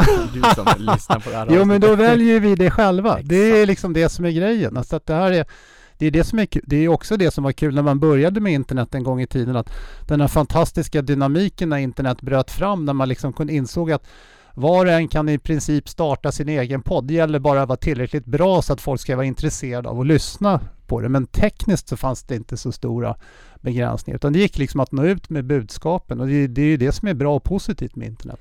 Ja, och här är det så här, du fortsätter. Jag vill då säga att jag inte har några illusioner. Kina är en totalitär diktatur som på många sätt manifesterar en auktoritär övervakningsstat i flera avseenden ljusår före Orwells allra värsta mardrömmar 1984, boken, allmänbildning och, och, och, och, ehm, och läsa eller lyssna till. Och jag menar, eh, Axis grundare har ju också sagt att vi har en, eh, en eh, naiv syn på Kina. Nu uppenbarligen gillar Kina och kulturen, landet och allt det där. Men just här verkar det som att vi är lite naiva. Ja, de har ju en, en stor, alltså de, just när det gäller det här Huawei eh, så är det ju som så att de säger att det är ett bolag som eh, nej, det är absolut ingenting med den kinesiska staten. Det är en helt egen privat ägare som absolut inte har några bindningar, absolut inte med den kinesiska staten. Och det är ju bara hittepå. Det är klart att det finns väldigt starka bindningar och ytterst så är det det kinesiska eh, kommunistpartiet som har kontroll över alla kinesiska företag på ett eller annat sätt. Så några andra illusioner ska man inte ha. Men det här är ju tveeggat därför att Eh, de gör bra grejer också. Det, det är förmånliga priser. Så att det gäller att hitta liksom en balansgång mellan de här olika intressena. Eh, men om det nu är så att Försvarsmakten och Säkerhetspolisen varnar för, för, för, för det här, då tror jag att man ska eh, lyssna lite på det. Sen kanske inte de i detalj kan utgjuta sig om exakt vad som ligger bakom. Själv så är jag väl mer inne på att det inte bara handlar om när man har att göra med Eh, ett bolag som, eller ett intresse som vill liksom ta makt på olika sätt. Det handlar inte bara om säkerhetshål utan det handlar också om att, ja men en helhetssyn att om de ska bygga våra digitala motorvägar, vad händer då den dag den kinesiska staten blir arg? Eh, någon har dragit ett olämpligt skämt om deras ledare. Eh, ja men, ja, men vad, vad händer? Kan vi lita på att vi får fortsätta handla? Alltså om hela ekosystemet, hela 5G-systemet då är beroende av, av, av, av, av, eh, att det fortsätter att komma kinesiska leveranser, att det kommer patchar, eh, allting funkar. Eh, Ja, det kan man inte vara säker på. Det förekommer ju handelsblockader, handelshinder och annat. Eh, Så att det, det är inte förmodligen så att det bara liksom handlar om ett säkerhets säkerhetshål här och nu, utan det handlar ju om att om man ger sig i lag och köper alla sina grejer från en enda part eller från som väldigt dominerande part, då blir man också beroende av den parten. Och i nästa led, när man har gjort det, om det sen kommer säkerhetshål eller om det implementeras eller sätts in, då, ingen kommer ju fortlöpande kunna ha kontroll över det här när det installeras nya versioner. Man kanske kan ha någon slags koll här och nu. Jag tror att lösningen är som ett litet land så måste man liksom hålla där. Lägg inte alla ägg i samma korg utan försök hitta liksom en balans mellan de här. Ja men det känns som att man inte kanske använder Huawei för eh, hjärna eller hjärta eller blodomlopp i, liksom, i Sverige eller kanske inte borde utan att man lite mera kanske tänker till, åtminstone inte en Ja. aktör. För ni har ju, har ju andra leverantörer, ni har ju inte Huaweis hårdvara på de mest kritiska ställena i infrastrukturen. Berätta, hur, hur tänker ni kring hårdvara? vi har ju, vi har ju då, vi, vårt nät är mycket, det är ju naturligtvis amerikansk utrustning eh, ganska mycket. Så brukar det vara i den här världen. Vi har också utrustning från, från Nokia. Eh, någon, någonting från Ericsson också faktiskt. Och sen har vi utrustning från, från eh, i switchar och i en del konsumentroutrar. Eh, så har vi kinesisk utrustning. Så är det. Men jag, jag, jag brukar tänka på att här tycker jag väl att eh, om jag fick om jag själv hade fått leda Ericsson, en liten uppmaning, en Ja. blinkning. Nej men, ja men här fanns ju ett värsta slagläget alltså. Vad skulle jag drivit där? De, de, här hade man ju en möjlighet att liksom driva det här med, eh, jag menar det oberoende alternativet eh, mellan liksom de här eh, amerikanska intressena och de kinesiska intressena. Här hade Sverige kunnat ta ett stort kliv Eh, kliv framåt. Eh, nu har man ju flyttat sig från konsumentsidan och är bara liksom, eller väldigt mycket inriktad på att sälja liksom utrustning och system till, till operatörerna och har abdikerat lite från de här andra områdena. Jag tycker man borde ha profilerat sig på det här området och varit lite kaxigare. Det hade gett oss ett bättre slagläge. Mm. På, på tal om 5G, hur påverkas ni av teknologin och är 5G ett hot mot markbunden fiber egentligen? Nej det är det inte. Det är ett komplement. Det är ett komplement att det är båda delarna. Markbunden fiber eh, som vi gör just nu så rullar vi ut då, eh, konsumentroutrar eh, med Wi-Fi 6. Finns. Eh, vi rullar också ut eh, meshnät där vi bygger kontorsnät. Eh, Eh, jag är själv ganska intresserad av att skulle det vara möjligt att bryta sönder telekommarknaden genom att hitta liksom eh, man ska säga lokala meshnät där man täcker in en stadskärna, kanske några områden eller någonting och det behöver man fiber till. Eh, vi tittar på 60 GHz, skickar väldigt mycket bandbredd över ganska korta avstånd. Det krävs line of sight antenner men det är egentligen 5G är ju radiobaserat internet egentligen. Liksom. Man kan göra mycket men det kräver i botten om man ska ha den här liksom, stora kapaciteten och snabba vägarna. Då behöver man fiber också. Så att båda, båda det är lite olika sidor av myntet. Mm. Vi ska gå tillbaka också till eh, datacentren som vi pratade om här tidigare. För det är ju så att vi, vi kan inte inte prata om Elementica. Okej. Okay. För Elementica är ju en satsning med ambitionen då som ni skriver här om att vara världens mest klimatsmarta beräkningskluster för molntjänster. Jag köpte in mig i bolaget genom att hänga på låset den morgonen klockan nio på morgonen kommer jag ihåg, då var man in på sajten så fick man knipa en liten andel där man ville. I fjol köpte ni tillbaka aktierna. Det har inte blivit någonting än, men jag har förstått att det bubblar väldigt mycket. Jag bor ute på Lidingö. Nej, nu cyklar jag, jag behöver vardagsmotionen, men när man åkte tunnelbanan en gång i tiden, så innan man åkte in liksom, Ropsten, slutstationen, så på vänster sida, då såg man den där fastigheten, nu är den borta, ni håller på med markarbete och sådär. Jättespännande att följa det där. Men om vi börjar med, varför köpte ni tillbaka aktierna i fjol? Därför att det tog väldigt lång tid. Vi fick inte projektet på plats. Det tog väldigt lång tid och eh, ursprungstanken var att vi skulle särnotera den här verksamheten. Att vi skulle driva det här som ett separat bolag. Eh, men det var ju i allt väsentligt ett startup egentligen med för lite folk i. Eh, och de som jobbade i verksamheten det var ju vi själva. Det gick ju liksom inte att göra någon klon att det skulle finnas liksom någon tvilling till mig eller någon tvilling till då våra tekniker utan för att kunna göra det här så var det ju vi själva som jobbade i verksamheten. Och hade vi behövt ta in massa folk i det då hade det inte funnits någon synergieffekt utan det hade blivit dubbel kost. Dubbla styrelse, dubbla dubbel eh, besättning med personal. Alla kostnader blir dubbla. Dessutom hade det inte funnits några ekonomiska muskler att ja men eh, här måste man ju göra liksom en initial investering. Det är inte så att det finns någon intäktsmotor direkt. I början så hade vi en föreställning om att det skulle gå att, att eh, ja, men få in några stora kunder som skulle finansiera det här bygget innan det fanns på plats. Liksom. Eh, och det visade sig, det var inte riktigt görligt utan för att man ska få in kunder så behöver man ha det, det måste vara lite mera eh, konkretiserat. Det måste finnas någonting mera handfast. Fastigheten, vi, på vid den tidpunkten ägde vi inte ens fastigheten. Eh. Men det gör ni nu? Ja det gör vi. Mm. Ja, det gör. Precis. För, för, jag noterar ju liksom att Finansplats Stockholm, ja. eh, det kanske inte vart det så, men jag menar Fågelvägen, ni ligger bara några hundra meter från Stockholmsbörsen. Mm. Eh, ni kan skjuta in överskottsvärmen direkt in till Stockholm Exergi Ehm. Ja, det är där, jag har ju mest tänkt på här utifrån ett infrastrukturellt perspektiv. Vi ligger nära, alltså både värmeproduktionen, elproduktionen, det är ju, produceras ju el också på Stockholm, Stockholm Exergi. Det är ju inte bara liksom värme. Ja, den kraftmatning som kommer in till Stockholm, det här är ju liksom en av de centrala platserna för infrastruktur i Stockholm. Och, eh, eh så jag tycker att platsen är, och, de, och dessutom så är det ju nära till eh, Tekniska högskolan det är lite kul också för de har vi, de har vi på olika områden så har vi lite samarbete med, med KTH. Liksom. Så vi har resonerat lite om, om just det här Elementica-projektet. Och, eh, så det, det, finns lite förgreningar eh, till det. Och jag tror också att det här när man talar om offentliga alternativ till utländska stora AI-kluster och sånt eh, så skulle det här mycket väl kunna vara en, en viktig pusselbit. Jag säger inte att det är så färdigt men det är, det är i alla fall ett spår som jag tror kan vara rätt relevant i det här sammanhanget. För fastighetsbeteckningen är väl också lite intressant. Den heter väl Starkströmmen 1? Starkströmmen 1, precis va. Och det ligger, alla, de här, alla de här tomterna som ligger i närheten de heter ju sådana här tändspolen, eh, ja men ja, magnetspolen och ja men du vet. Det är all, allting handlar om elektricitet och det, det visar ju liksom vad det här är för historisk mark. Det är alltid kul när man hittar liksom någon sån här plats som då, ja men både, både som det är nu och historiskt har varit liksom en av de här viktigaste delarna av, av, av infrastrukturen. Eh, men i alla fall, det som hände då var ju att det tog ganska lång tid och sen så i läget så insåg vi att om vi ska kunna driva det här, om det ska bli någon fart på det här, då måste det här drivas. Eh, det måste vara en stark ägare och det är ju Bahnhof AB. Då kan vi ju använda de resurser vi har i Bahnhof och driva igång verksamheten och få någon snurr på det här. Och därför så bestämde vi oss då för att göra det här återköpet.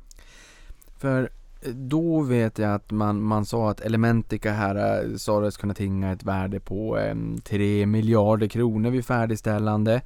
Alltså en bit strax under ert nuvarande börsvärde som är på 3,4. Och, och värdet kanske inte är där precis just idag. Man Eh, kan säga så här att utan att ha liksom affärsplanen eh, utmejslad i alla delar så är det så att eh, eh, ett rackskåp, nu här är dimensionerat för drygt 1000 rackskåp. Eh, och om man då tänker sig en fullt bestyckad, alltså de här marginalerna som jag pratade om tidigare, om man nu tänker sig fullt ut bestyckad så skulle man kunna tänka sig en intäktsmassa någonstans på mellan 100 och 200 000 per rackskåp. Eh, så det betyder en månadsintäkt då på i, i det lägre spannet på 100 miljoner i månaden. Okej. ja men det låter bra, jag kan inte säga Ja. något annat. Det, det, det låter bra, för, för det, det, någonting annat som jag tänker, det är Elementica då och nu. Mm. Och det jag tänker på då, det är liksom det, det strukturella skiftet vi har sett i samhället. Mm. Inte minst med pandemin också. Jag menar, det borde finnas mycket större potential idag när det här är färdigställt. Det, det borde liksom vara, spela helt, det borde vara helt välpositionerat. Det borde vara helt i linje med där ni vill växa. Två grejer tycker jag spelar oss i händerna. Det ena är som du säger pandemin och den är inte lika kul att det spelar i händerna men vi Nej. skördar ändå effekten av den kan man säga liksom på det viset. Den andra effekten är det som jag i alla år har tjatat om den här politiseringen av liksom internet och hot från kinesiska intressen eller från amerikanska intressen eller vad, vad det nu är. Det finns ett behov av ett riktigt stort datacenter i svensk regi som inte har utländska ägare utan som, som då kanske kan drivas i samarbete med, med offentliga aktörer och som kan drivas tillsammans med stora privata svenska företag. Men där, där är liksom det här det naturliga klustret för svenska molntjänster med svensk artificiell intelligens och svenska tjänster i Sverige, i Stockholm. Ja, för ni har väl en kassa på norr om 300 miljoner och ni delade ut 67 miljoner eh, här i år och ni har ju delat ut vartenda år sedan ni listades 2007. Ehm, hur, hur, hur långt bort tror du det är innan det är färdigställt? Alltså byggtiden är ju ett par år. Det, så det får man nog vara liksom realistisk. Att det, det, är liksom, det, här är ett, det här är ju ett projekt som kommer att ta lite tid att färdigställa. Eh, man kan säga just nu ser det så att vi väntar på bygglov. Jag hade hoppats att det skulle ha kommit eh, till rapporten då. Ja men absolut senast i början på december men förmodligen under november så kommer vi få bygglovet och sen är det dags att, att sätta igång och förbereda. Nu är det ju vinter då sen med, med hänsyn till markarbeten och sånt där så kommer väl bygget inte komma igång förrän förrän liksom kanske på, på vårkanten eller någonting sånt nu då, det, det, i så fall.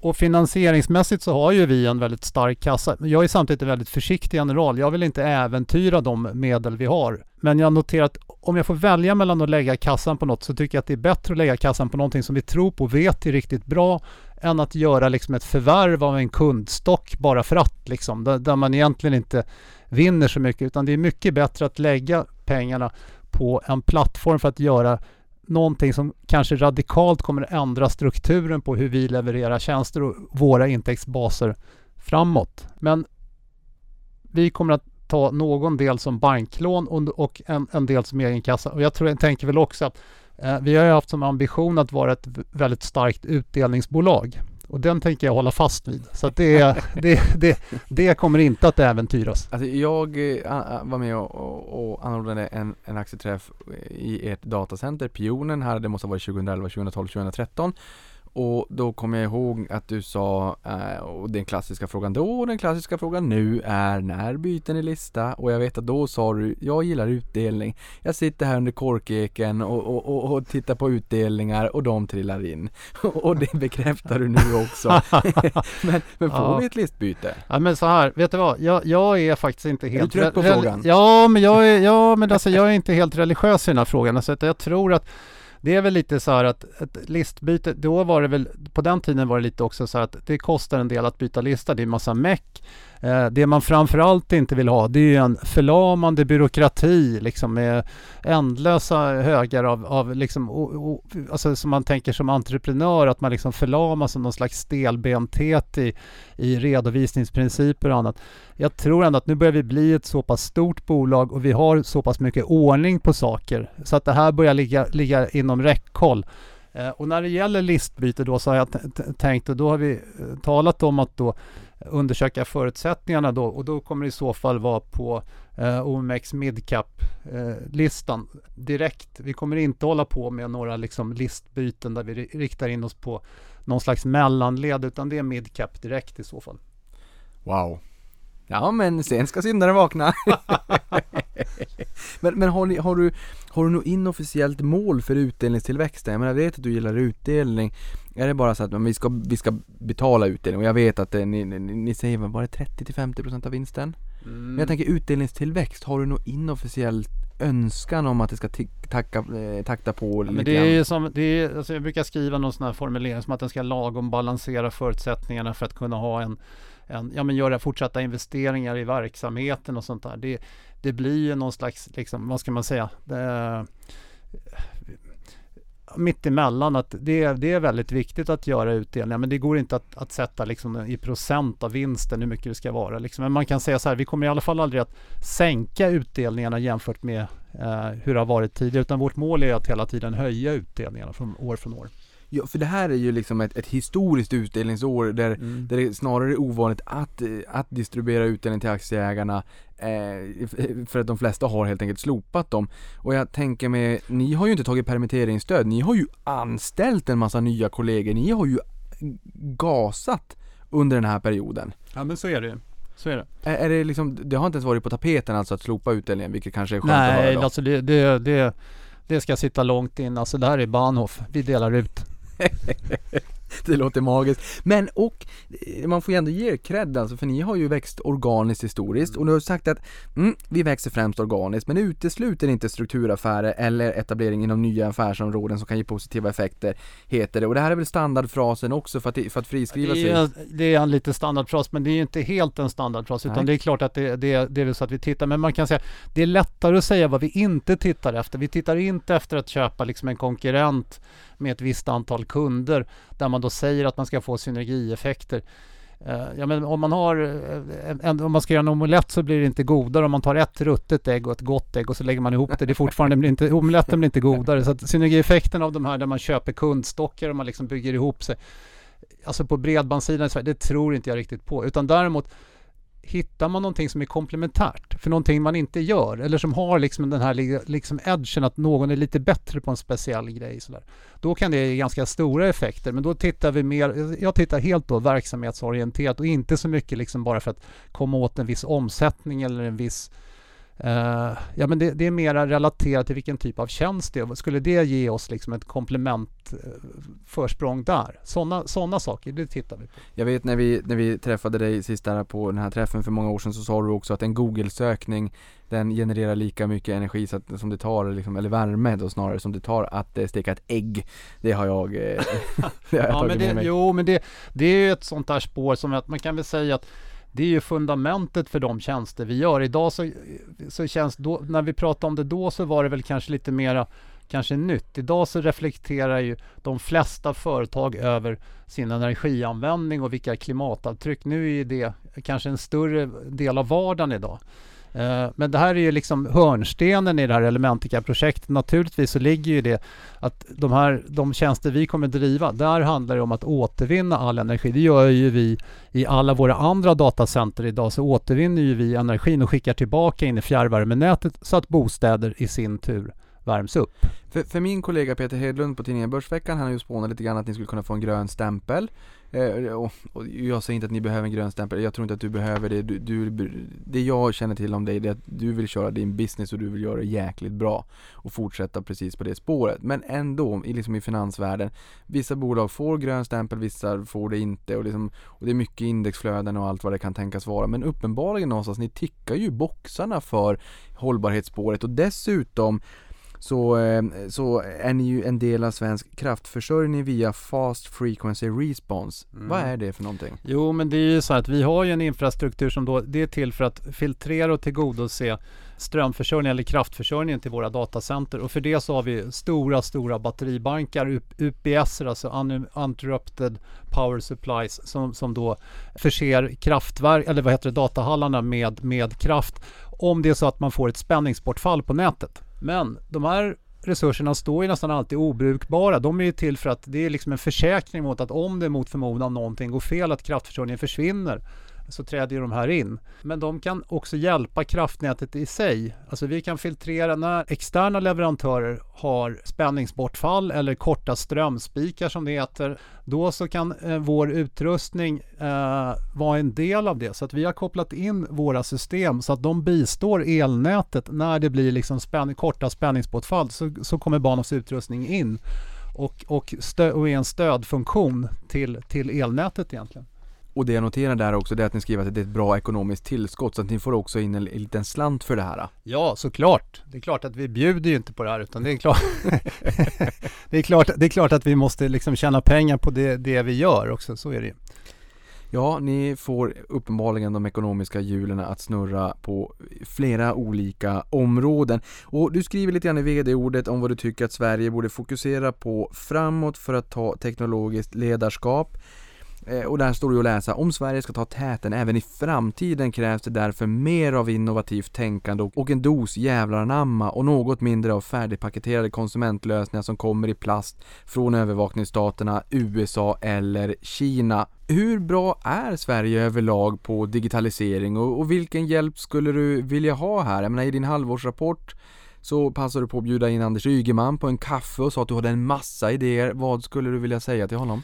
Jag skulle vilja prata om de här grejerna med förutsättningarna för en konkurrens på bredbandsmarknaden. Eh, jag skulle vilja prata om plast från Kina, att vi ska inte lära oss att bli lydiga molnkonsumenter här, utan vi ska bygga egna lösningar. Och vad krävs för det? Sverige behöver en egen infrastruktur, och en egen förmåga på det här området. Eh, det finns saker när det gäller även sådana här gamla käpphästar som jag har om datalagringen som handlar om att vi ska bli bättre på riktad spaning som inte handlar om massövervakning utan där man sätter in eh, brottsbekämpning på samma sätt som i den fysiska världen så ska man rikta in sig där det finns misstankar och där man behöver liksom jaga.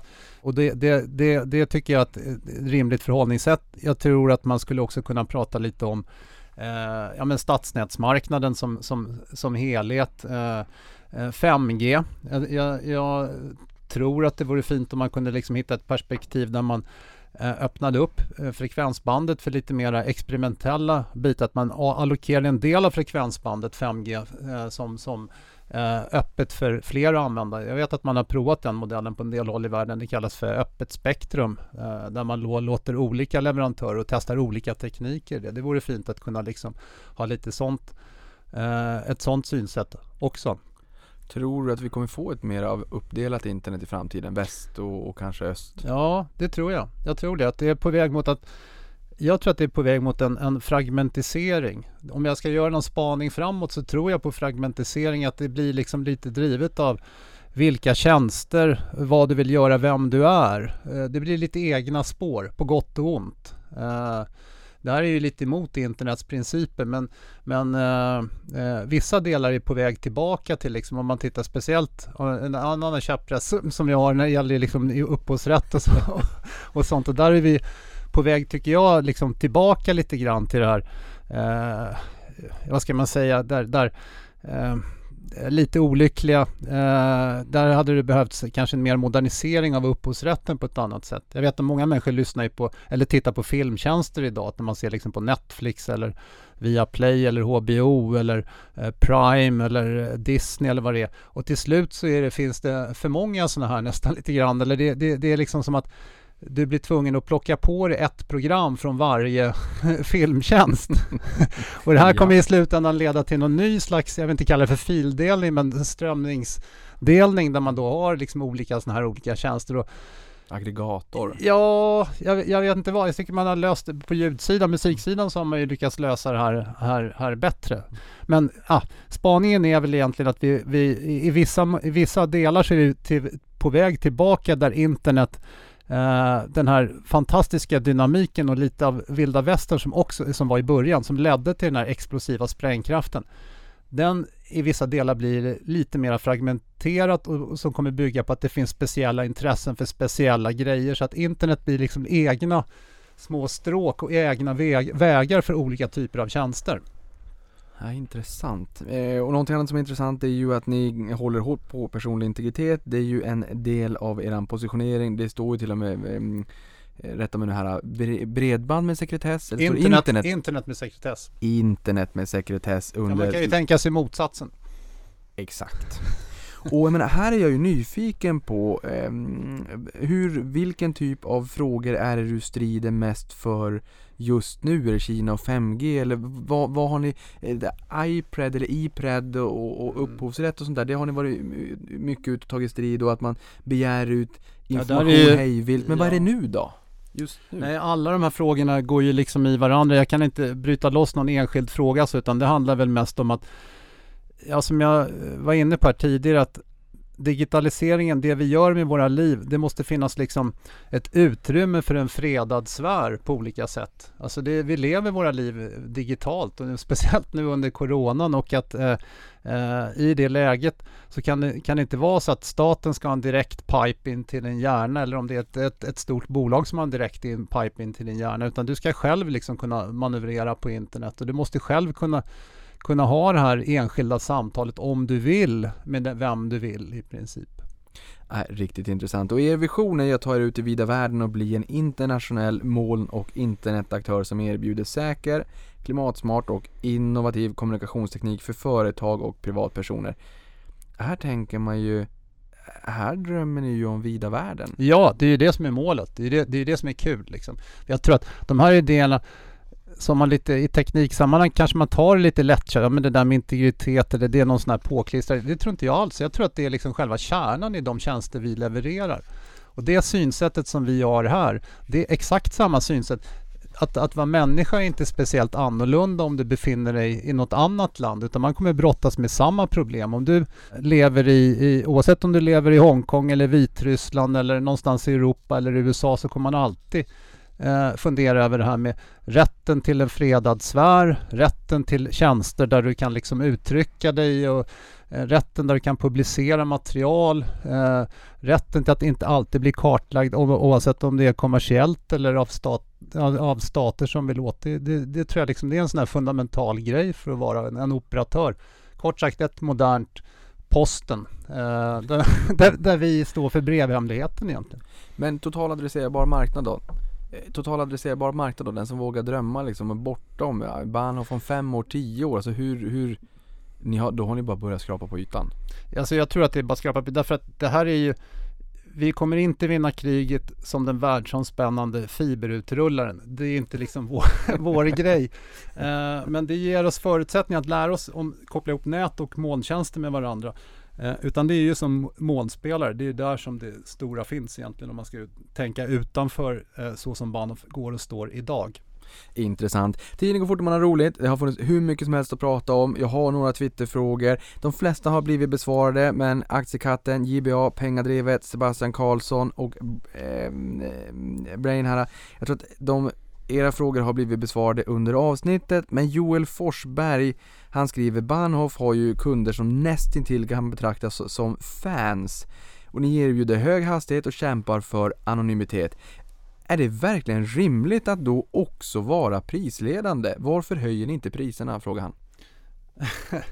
Ja, men alltså jag vet inte. Det, jag, vi är inte alltid billiga. Jag tycker att vår ambition är att ta så pass mycket betalt så att vi kan leverera riktigt bra tjänster. Jag, jag, har, jag har svårt för det där liksom att att eh, jag, jag ser oss inte som något prisledande i alla lägen. Ibland har vi riktigt bra priser därför att det kan, vara, det kan handla liksom om faktorer som att det är till exempel en BRF, att det är många som bor i ett, eh, på ett ställe. Men, eh, och, det, och det blir lättare att dela på kostnaderna. Vår ambition är inte att vara den absolut billigaste operatören. Vår ambition är att vara den absolut bästa operatören. Och, och någonstans att vara bäst så ingår också en viss eh, prisdimension. Eh, Men det är my- mycket möjligt att, att det går att, att vrida marginalerna till det bättre eh, för vår del eh, på vissa områden. Men jag, jag vill inte heller, det här är ju svårt alltså. Jag, jag, jag vill ju att vi ska vara det här schyssta, riktigt bra alternativet för folk. Det man kan tolka det som då, det är väl att det inte finns någon jätterisk på nedsidan prismässigt. Nej, utan- det gör det inte. Nej. Jon, tusen tack för att du kom till podden och uppdaterade oss här två år senare om bolaget. det var riktigt kul att ha dig med. Tack, kul! Och tack för att du lyssnade på det här.